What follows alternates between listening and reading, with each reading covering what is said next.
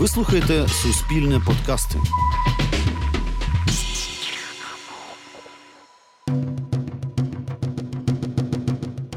Привіт, це реаліті-подкаст «Виклик». Мене звати Сергій Попов, я ультрамарафонець, трейлранер та тренер з бігу. І зі мною поруч Катерина, яка вперше готується пробігти на півмарафон.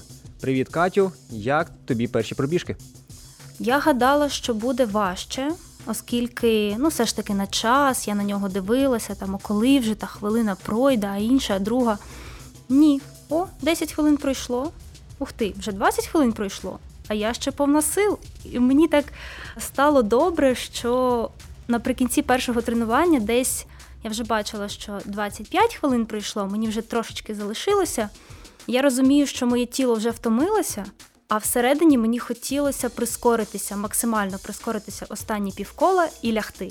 Я не знаю, з чим це пов'язано, можливо, я трошки відпустила своє, свої думки, я відпустила повністю себе у цей політ. І я дуже у захваті. Ну, ти знаєш, як це, а хтось, може, не знає, то народ, починайте бігати, серйозно, це круто. Друге тренування мені запам'яталося тим, що я... Мені було важче його розпочати, аніж перше, не знаю чому. А, пробігла десь перші два кола, пішов дощ. Ну, так вийшло. Були і плюси. Дощ змив усіх зайвих людей зі стадіону. Повиходили всі батьки, вони всі потікали, залишилися тільки бігуни і я. Ну, я теж бігун, виходить. Я втомилася трошки більше. Дощ, можливо, і заважав потім, але треба було дивитися під ноги. Я ледь не наступила на їжачка. Він десь виліз, там побіг. Мені це підняло трошки настрій, і десь хвилин десять наступних мені біглося набагато легше. Взагалі, все своє життя біг я сприймала як дві речі. Як невелика розминка перед тренуванням та як покарання. Тому що у нас у дитячій юнацькій спортивній школі тренер, вона була жорстка жінка така. І якщо ми щось робили неправильно, біжимо десять кіл, біжимо десять кіл. І ми ті десять кіл вже ми ненавиділи той біг, і біг з прыжками. І тому саме я здивована, що мені сподобалося. У нас були дівчата, які не добігали, тому що вони починали задихатися в прямому сенсі. Вони зупинялися, вони не могли дихати, у них така задишка була страшна, що ну, було просто страшно за їх здоров'я. І я в такому захваті, що мені таки сподобалося. Мені дуже сподобалося прислухатися до свого тіла, якось трактувати, що воно мені говорить, де у нього болить або не болить. А я відчула трохи, що теж під кінець першого тренування у моїх легенях ставало таке, наче я капусти наїлася. Я не знаю, чи було таке у тебе колись чи ні, можливо, це через паління. Зараз я не палю, проте я палила. Можливо, воно ну, через це дивне відчуття. Спочатку воно було в горлі, потім воно опустилося нижче. Ти напалив, не знаєш, як відчуття такі? Далеко не обов'язково це може бути пов'язано саме з палінням. Ну, я mm-hmm. особисто ніколи не палив, тому я не знаю, як це певний проміжок часу щось негативне класти всередину себе, а потім від чого відходити. Але насправді я знаю, я працюю з людьми, які раніше палили, зараз бігають. Проблем як таких там немає. Скоріше за все, це все ж таки пов'язано з тим, що ти даєш своєму організму нове навантаження. Твої легені працюють більше, ніж вони працювали раніше. У тебе посилюється робота дихальних м'язів, тобто вони включаються. Іноді в таких випадках може навіть з'явитися таке відчуття крепатури саме на дихальних м'язах, тобто грудні м'язи, там міжреберні м'язи можуть почати якось так по-іншому відчувати себе. Так само розширюється просвіт бронхів, легені намагаються вилізти за межі своєї грудної клітини, тому відповідно, що ти починаєш відчувати щось нове, щось інше. Власне, що трапляється, коли ми починаємо бігати, або коли ми починаємо бігати більше, чи давати собі ще більше навантаження? Фактично, як це працює, так? От в природі, з еволюційної точки зору, то ми створюємо певну загрозу для свого організму. І наш організм на цю загрозу якось реагує. Він реагує тим, що він адаптується до цього нового навантаження. Тобто для цього потрібно, щоб м'язи стали сильнішими, щоб об'єм легень збільшився, щоб серце стало більшим, щоб воно почало за один викид випускати більше крові. Відповідно, щоб наші кістки стали міцніші. Ну і так далі. І всі тканини нашого тіла, вони починають змінюватися по мірі того, як ти займаєшся спортом, ну і, зокрема, циклічними видами, тобто бігом. Ти стаєш трошки іншою людиною, більш такою вдосконаленою. Це дуже класно. А на другому своєму тренуванні ти казав мені заміряти пульс. Я пробігла десять хвилин, трошки зупинилася, заміряла пульс. Він був двадцять п'ять ударів на десять секунд. Ти казав, що це нормально. І після того, як я зупинилася, поміряла, побігла далі, мені чомусь було легше бігати після цієї невеликої зупинки. Не знаєш чому? Знаю. Чому? Звичайно, коли ти зупиняєшся, у тебе сповільнюється твій пульс, і ти трошки відпочиваєш, ти далі біжиш легше. А з іншого боку, знову ж таки, стабілізується дихання, трошки остиваєш. Ну і зрештою, в тебе ще не ті об'єми, про які можна казати, що там вже дуже велика втома наступає, і ну, потрібно брати якийсь довгий період відпочинку. Що до пульсу. Методику, як його поміряти, я тобі вже розповідав, тобто можна просто зупинитися і за десять секунд поміряти цей пульс. Як часто його треба заміряти? Кожні десять хвилин чи достатньо там один раз? Як це може спрацювати? От дивись, ти виходиш на тренування, ти якось розігрілася і почала робити, там, наприклад, свої там, тридцять-сорок хвилин бігу. Пробігла перші десять хвилин, зупинилася, поміряла пульс за десять секунд, помножила на шість. І ти розумієш, що якщо це вище певного значення, яке тобі вказав тренер, то треба сповільнитися. Якщо менше, то можна трошки швидше бігти. Пробігла ще десять-п'ятнадцять хвилин, так само можна зупинитися, ще раз поміряти. Чому важливо взагалі відслідковувати пульс і чому важливо, щоб ці показники були точними? Тому що біг, на перший погляд, може здатися, що ти виходиш на вулицю, ти біжиш, ну біжиш та й біжиш. Так? Якби дуже простий від діяльності, коли ти там долаєш певну відстань своїми ногами. А насправді є дуже багато різноманітних видів тренувань, саме бігових. Причому ці різні види тренувань, вони впливають на розвиток різних систем нашого організму. І якщо ми, наприклад, завжди біжимо в одному темпі і ніколи не робимо там прискорень, або біжимо якусь тільки одну відстань, не робимо трошки більше, то це ну, можна порівняти з тим, що якщо ти ходиш в зал, то ти, наприклад, працюєш лише з однією рукою. Тобто воно певний ефект дає, але все ж таки ти розвиваєшся якось не дуже гармонійно. І для того, щоб розвивати себе і в цьому, в аеробному, так би мовити, плані гармонійно, і потрібно використовувати різні зони інтенсивності.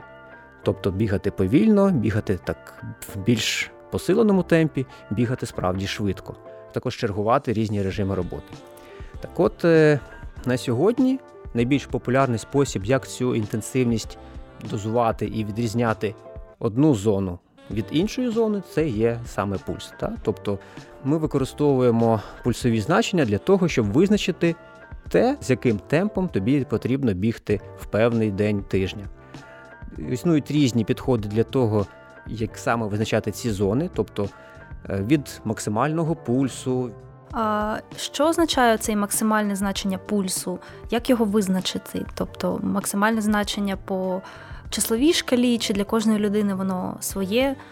Вважається, що кожна людина має певний свій граничний рівень пульсового значення. І це не сталий показник, він змінюється впродовж життя, він стає трошки меншим. Існує класична формула, дуже проста, двісті двадцять мінус вік.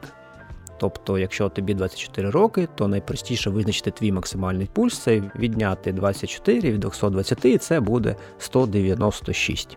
І це може бути цією базовою цифрою, від якої можна враховувати різні тренувальні зони.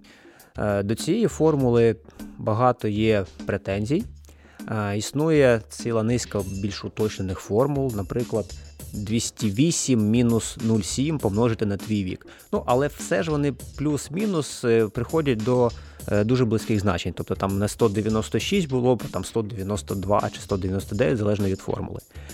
Це все ж таки такий усерединий показник. А є якийсь сенс питати, чому саме двісті двадцять чи двісті вісім, чи це якесь біологічне значення, що більше серце просто не витримує людське? краще в це повірити, бо тут над цим працювали наукові установи, які впродовж десятиліть визначали оці от оптимальні значення і продовжуються визначати, уточнювати ці формули.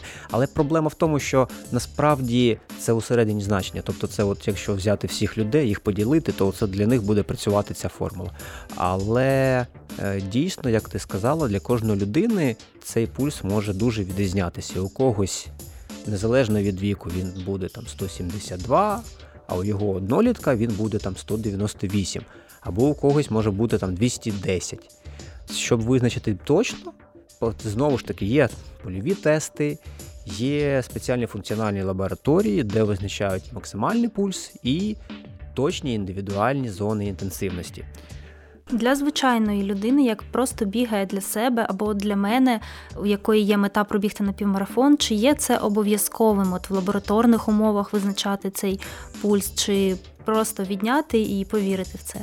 Ну і бігати так, щоб не впасти там. Якщо ти вже щось чула про функціональне тестування, то чи знаєш ти, як це відбувається? Я це уявляю собі приблизно як людина на біговій доріжці з купою електродів і купою моніторів, які зчитують її показники. Я приблизно так собі це уявляю. Ну, щось таке близько. Я кілька разів проходив таке тестування. Справді, це в лабораторних умовах, це бігова доріжка. На тебе одягають газоаналізатор, тобто таку маску. Якщо це більш просунутий варіант тесту, то, походу, тобі ще мають зробити укол, щоб взяти зразок крові для більш точного визначення.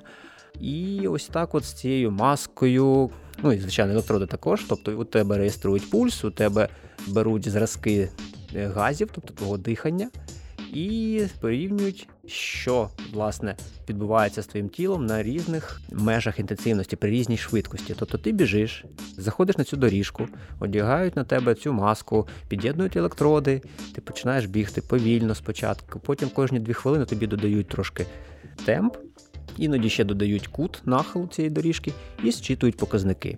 Поки ти не зупинишся, поки не скажеш, що все, швидше вже не можу, ну ніяк. А що важливо знати зараз? Існує кілька зон інтенсивності. Як правило, їх визначають п'ять. Від найбільш помірної інтенсивності до найбільш високої інтенсивності.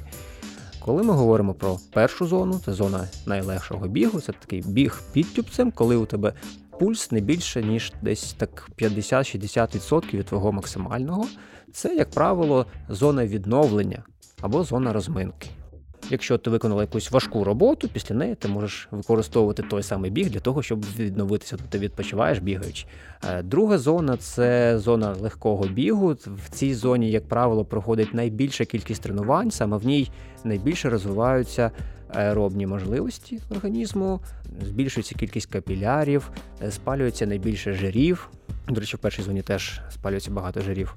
Є третя зона, яку вважають зоною марафонського бігу, бо саме в ній, як правило, з цією інтенсивністю, як правило, пробігають сорок два кілометри. І є четверта зона, це так звана зона порогу анаеробного обміну, коли тобі вже недостатньо повітря для того, щоб виробляти ту енергію, яка потрібна для роботи м'язів. Межа між четвертим і п'ятим рівнем – це і є оцей поріг. От коли ти доходиш до цієї межі, ти ще можеш бігти так більш-менш довго. Ти бігав на п'ятому рівні? Звичайно, постійно. Сподобалось? А насправді могла і ти бігати на п'ятому рівні, тут нічого такого тільки немає. Тільки недовго. Саме так, бо вважається, що оце от четверта зона інтенсивності – це зона темпового бігу так звана, і це саме та зона, в якій людина може протриматися годину. І для себе вона повинна мати досить таке вагоме значення, оскільки ти хочеш пробігти саме двадцять один кілометр як мету. Елітні бігуни і бігунки також, ті, що бігають саме півмарафонську дистанцію, вони якраз от всю дистанцію вкладаються фактично ось в цей рівень.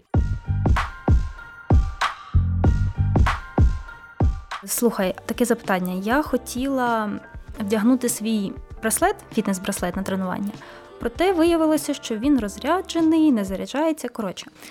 А, чи отакі девайси, чи можна їх використовувати як е, пульсоміри? Ну, ти зачепила дуже велику, дуже об'ємну і дуже важливу, насправді, тему, до якої у мене таке дуже специфічне відношення. тому що я не дуже полюбляю ці девайси взагалі. Їжі є дуже багато. Від годинників смарт до простих фітнес-браслетів, в яких дві функції.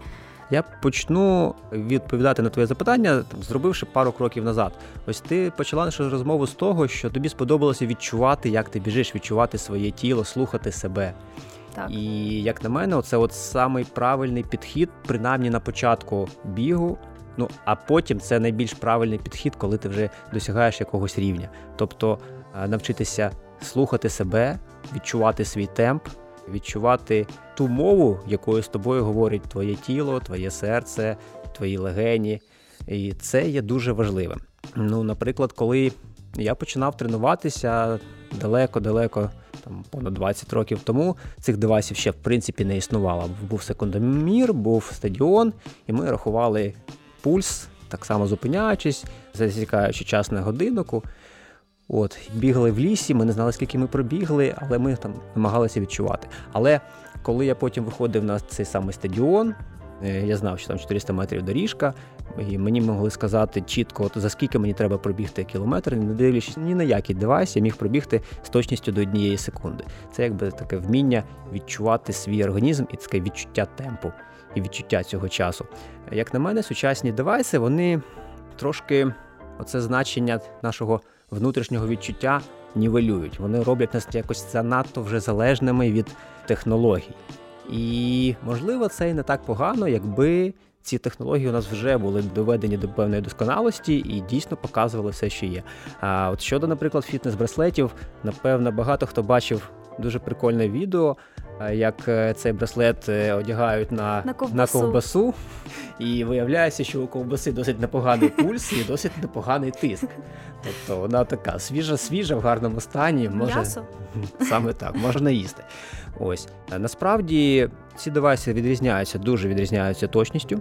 Якщо говорити про фітнес-браслети, вони більше будуть працювати у стані спокою і більше як таке собі нагадування, що тобі потрібно рухатися. Ну, або може нагадувати тобі, коли прокидатися чи коли лягати спати. В цьому контексті їх можна використовувати. Використовувати їх для того, щоб відстежувати саме твій біг, я б не рекомендував, і тим більше для того, щоб відслідковувати свій пульс. Наступний рівень – це будуть спортивні годинники. Зараз дуже є популярна штука – це так звані оптичні пульсометри. Скоріше за все, такий само є і в твоєму фітнес-браслеті. Він так світиться, як правило, зелененьким кольором. Червоненьким. Або червоненьким. А може, то не він? Не знаю, він у мене вже лежить мертвим. Він знаходиться на внутрішній стороні цього гаджету. І він якби а-ля лазером вмірює твій пульс. Так, це як лазер виглядає. А, навіть на найдорожчих е- годинниках цей оптичний пульсометр на сьогодні дає дуже велику похибку. І похибка тим більше, чим швидше ти біжиш. Тому, якщо більш професійно підходити до тренувань за пульсом, то треба мати спортивний годинник з нагрудним пульсометром. Я думала, ти зараз скажеш бабусін тонометр, одразу виміряти тиск, пульс і бігати отак з ним. Ні, не обов'язково. Насправді все дуже просто, дуже зручно, і сьогодні це тренд. Сьогодні ті, хто вирішив для себе, що він бігає постійно, він обов'язково купує собі гаджет з нагрудним пульсометром, тобто ти такий ремінець вдягаєш собі на груди, і він в режимі реального часу передає тобі або на годинник, або можна під'єднати, знову ж таки, до додатку на мобільному телефоні. Твій пульс, це все записується, фіксується, можна проаналізувати потім після тренування або орієнтуватися під час тренування. От. А, моя думка така, що ну, не треба одразу кидатися у найдорожчі девайси і намагатися все зробити суперправильно. Ну, по-перше, як я вже казав, плюс в тому, що ти отримуєш велику кількість даних, що ти отримуєш їх в режимі реального часу, і це досить зручно. Відслідковують, знову ж таки, твою швидкість з допомогою джі пі ес, рахують твої кроки, в них набагато більше різних закладено алгоритмів, які можуть визначати навіть ну, таку річ, яка називається ві о два Макс, колись теж розкажу про це. Як називається? ві о два Макс або українською абревіатурою ем ес ка – максимальне споживання кисню. Тобто це той обсяг кисню, який твій організм може засвоїти, тобто використати за одну хвилину найбільш інтенсивної роботи. Мінус в тому, що... Слухай, ти так багато всього не розповідав про ці гаджети, що ну, це звучало як не купуйте їх взагалі. Проте, в принципі, вони ж трохи є корисні. Можливо, ти якось порадиш обрати, в якій ціновій категорії їх краще дивитися, які моделі, якої фірми зі свого досвіду оцих спортивних годинників. Ні, насправді, ну, не можна відкидати нові технології, вони дійсно додають зручності у наш щоденний тренувальний процес, і, як ти кажеш, вони так само можуть додавати мотивації, особливо якщо ти ділишся своїми пробіжками з друзями або в соцмережах. І на першому етапі це дійсно може дуже додати мотивації, допомогти підтримувати тренувальний процес, оцю от жагу до тренувань. А на першому етапі моя думка, що вистачить звичайного смартфону, нормального смартфону, на який ти встановлюєш додаток або Strava, або Endomondo, або RunKeeper. Їх існує досить багато, вони приблизно всі однаково працюють. Strava, як на мене, найбільш популярний, тому що він ще й працює як така соцмережа. Є версія за гроші, є безкоштовна. На першому етапі безкоштовної версії цілком достатньо. Якщо ти захочеш бігати далі з більш точними показниками пульсу, якщо тобі набридне міряти пульс вручну, набридне. І якщо у тебе є відповідні фінанси, то дійсно є сенс придбати спортивний годинник з нагрудним пульсометром. Діапазон цін дуже великий. Якщо ми говоримо про нові гаджети, то орієнтовно те, що сьогодні задовольняє потреби ринку, потреби людей більшості. Ну, не забуваємо, що це ж так само зараз, як зі смартфонами. Так? Тобто, якщо ти вже бігаєш, то ти будеш бажати, щоб твій годинник був не гірший, ніж у твоєї подружки, правильно ж? Ну, є таке. Через два-три роки, можливо, він устаріє, застаріє трошки і захочеться купити новий. Чи так само це працює, як з телефонами, дійсно? Абсолютно так само відбувається. Причому ти можеш обирати більш красивий, біленький, зелененький, міняти браслетики, буде він тебе чорний, чи зелений, чи фіолетовий, чи ще якийсь. Тобто тут так само це все працює. Затягує така субкультура, я дивлюся. А ще вони там часто можуть нагадувати тобі, що ти довго сидиш, пора побігати. А ще вони тобі це можуть мені показувати, що о, сьогодні твій ві о два Макс, про який я розповідав, виріс. Або сьогодні він впав. І ти так само, або там кажеш, о, класно, я сьогодні так гарно потренувалася, у мене там виріс ві о два Макс. Або навпаки, ось щось пішло не так, і ти будеш так нервувати. От, але, тобто, починаючи, орієнтовна така цінова політика буде десь на базову модель, яка потрібна бігуну, що хоче бігти шосейні дистанції, це десь чотири-п'ять тисяч гривень. Це з оцим нагрудним пульсометром, так? Так, так. Але... Ну, є інші варіанти, є, щоб нагрудний пульсометр продається окремо, він окремо може коштувати близько дві-три тисячі гривень. І це все залежить від моделі цього годинника, тобто що він вміє. А там оці проводочки не висять? Він під'єднується по блютусу, саме тому проводочки не висять. А я нагадаю нашим слухачам, що це наш другий запис, і минулого тижня Катя вперше почала бігати, ну так от під керівництвом моїм, власне, як тренера. І, власне, я дуже задоволений, що ти виконала ці завдання, бо далеко не усі люди отак одразу можуть завершити всі завдання першого тижня, бо це якраз той час, коли багато хто зривається. Ти мені краще скажи, які ще питання у тебе виникли за цей тиждень? Під кінець тренування я відчула, що на суглоби моїх колін йде трошки більше навантаження. Вони не боліли, вони не крутили, тобто я просто відчувала більший тиск у них. І коли я закінчила пробіжку, я пройшлася трохи. Таке відчуття стану, наче невагомості у колінах. Вони хотіли заново бігти, але вже я не біжала. То це нормально? Ну, я думаю, що як людина, яка тільки почала чи тільки відновила от такі от регулярні заняття бігом, то певні нові для тебе відчуття в будь-якому разі будуть зустрічатися. Головне, аби слідкувати, щоб це не був такий відчутний, гострий біль, який справді заважає тобі рухатися далі. Тобто, якщо ти починаєш бігти, у тебе щось заболіло або в коліні, або зі стопою щось трапилося, або десь в іншій частині тіла, і по мірі того, як ти рахуєш свої кола, цей біг починає посилюватися, от тоді краще зробити зупинку, перепочити І якщо це повториться в наступному тренуванні знов, то вже звернутися до спеціаліста, спитати, що це таке. Бо травмуватися, як я казав минулого разу, досить легко, особливо якщо не підготовлені ще суглоби, м'язи, зв'язки і так далі. І ще таке запитання. Під час другого тренування, десь знову-таки наприкінці, я відчула такий невеликий колючий біль, проте не в боку, а десь під ребері. Спочатку з однієї сторони, потім з іншої, потім з двох. Тобто цей біль в боку, це він про щось говорить? Це біль якогось окремого органу? Чи що це взагалі таке? Звідки воно береться? Від неправильного дихання? Чи від психологічного навантаження? Найпоширеніша теорія, якою пояснюють, це те, що е, наша печінка, е, вона депонує певний об'єм крові. Коли ти біжиш, тобі крові потрібно більше, ніж коли ти сидиш або просто йдеш. Відповідно, коли ця кров починає циркулювати, виходити з печінки, то з'являються от такі от неприємні відчуття. І так само цього ж стосується і біль в лівому підребер'ї, не тільки в правому. Можуть виникати такі незвичні відчуття і в інших частинах тіла. Що можна зробити, якщо у нас виникає оцей біль з правого боку, чи з лівого боку, чи посередині? Можна спробувати почати дихати, як то кажуть, животом, діафрагмальне дихання.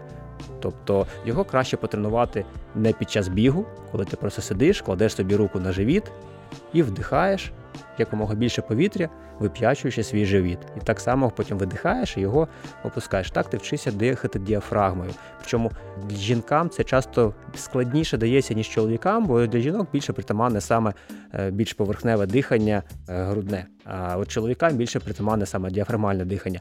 Тому це от можна спробувати, це буде такий масаж внутрішніх органів, який може зменшити цей больовий синдром. Але насправді, ну, якщо воно вже так заболіло, що дуже болить, да? ну, можна зупинитися, не треба через цей біль бігти. З часом він минеться. До речі, ти звернула увагу на те, як ти ставила стопу, наприклад, коли бігала? Так, з п'ятки на носок. І давай на цю тему послухаємо науковця Олександра Скорохода, який теж бігає. Насправді, кожна людина унікальна з точки зору біомеханіки. На це можуть впливати як вроджені параметри розвитку опорно-рухового апарату, так і патерни локомоторних навичок, які людина набула протягом свого життя, займаючись волейболом, іншими активностями. Крім того, на це будуть впливати, звісно, вага тіла, вік, стать, тренувальний стаж. Втім, наразі немає жодних остаточних даних, що приземлення на ту чи іншу сторону стопи, в основному є суперечка, чи приземлятись на носочок, чи на п'ятку, от інколи на середню частину. Так ось, немає жодних остаточних даних, що той чи інший спосіб приземлення буде більш вигідний, більш ефективний, ніж інший. Чому так? Тому що для кожної людини, зважаючи на цю унікальність, власне, оцей от спосіб постановки стопи оптимальний, він буде фактично свій. Якщо ми подивимось на еліту марафонців чи на ультрамарафонців, то дійсно більшість з них, можна сказати, ставлять стопу на середню частину. Втім, є чимало випадків, коли атлети ставлять стопу і на передню частину, на носочок, і більше на п'ятку. Інша справа, що їхня техніка, їхнє тіло, вони дозволяють це робити максимально економічно, максимально ефективно. Коли ми говоримо про початківців, то тут, звісно, дуже класно, якщо є поруч тренер, який подивиться, як ви біжите, да, і побачить, як рухається ваше тіло, чи дійсно немає якихось неефективних рухів, чи не розлітаються, скажімо, лікті в різні боки, чи не шаркаєте ви ногами, да, коли біжите. І насправді на початку оці всі такі грубі, можна сказати, біомеханічні помилки, їх можна дуже-дуже легко виправити. Так само були проведені дослідження, які показали, що спроба перевчити бігунів з їхньої от природньої постановки на іншу, вона, на жаль, в контексті профілактики травм не дає особливих результатів. Навпаки, зазвичай бігуни навіть травмуються більше. Відповідно, завдання тренера – допомогти вам випрацювати максимально природні для вас рухову моторику і оці локомоторні патерни бігу. І ще тут один нюансик є, от з мого досвіду, і те, що я рекомендую як тренер, це вчитися оволодівати різними стилями бігу. Тобто вміти бігати як з п'ятки, так і з носка. Ну це вже універсально, тобто це добре, бути універсальним у тому, що ти робиш. І насправді, коли ми говоримо про підготовку до довгих дистанцій, а півмарафон – це довга дистанція, тобто для людини-аматора там перший такий етап пробігання півмарафона, такий перший серйозний бар'єр, вважається це дві години розміняти. Далі є там година п'ятдесят, година сорок п'ять, там година тридцять, це вже година тридцять розміняти, це для любителя взагалі це космос, це дуже круто. Так, мені треба просто його пробігти. Просто пробігти не останньою. Це та, мету, та мета, яку я собі поставила. Пробігти не останньою. Тут мова про те, що можна так трошки використати такі елементи техніки, як стратегію подолання дистанції. Тобто певний час ти біжиш з п'яточки, певний час ти біжиш з носочка. Відповідно, у тебе трошки по-різному активуються м'язи. І один стиль дозволяє частині твоїх м'язів відпочити. Потім так, ти я... міняєш і стиль, mm-hmm. і так ти допомагаєш сама собі краще подолати цю дистанцію. Отже, поки що тобі для тренувань достатньо буде твого смартфону з мінімальним додатком і вміння швидко рахувати пульс вручну і так само визначати свої зони інтенсивності по своїх відчуттях. Насправді їх можна визначити не тільки через пульс і не тільки через там, пульсометр грудний. І один з методів, я тобі сказав минулого разу, як визначити той темп бігу, з яким тобі треба було бігти минулого тижня, тобто це розмовляти. Бігти і співати, ти сказав, не розмовляти. Я просто уявляю, як це виглядало б зі сторони. Отже, легкий біг, перше тренування на цьому тижні, біг в середньому темпі, друге тренування на цьому тижні і довгий біг, третє тренування на цьому тижні, який ти вже зробиш одну годину. У будь-якому темпі. Це так само можна називати це другою зоною, але лиши це якби на своє внутрішнє відчуття. Біжи okay. так, як тобі комфортно і як тобі, в принципі, приємно бігти. Це не означає, що тобі буде дуже легко, але все ж таки маєш закінчити це тренування з таким Відчуттям, відчуттям втоми, але водночас радості, що ти це зробила. Дякую тобі, Сергій. Я піду готуватися до наступної пробіжки і, гадаю, в мене виникнуть нові запитання. Дуже на них чекаю. Головне не поспішати і пам'ятати, що біг – це мистецтво можливого і він має покращувати якість твого життя в першу чергу.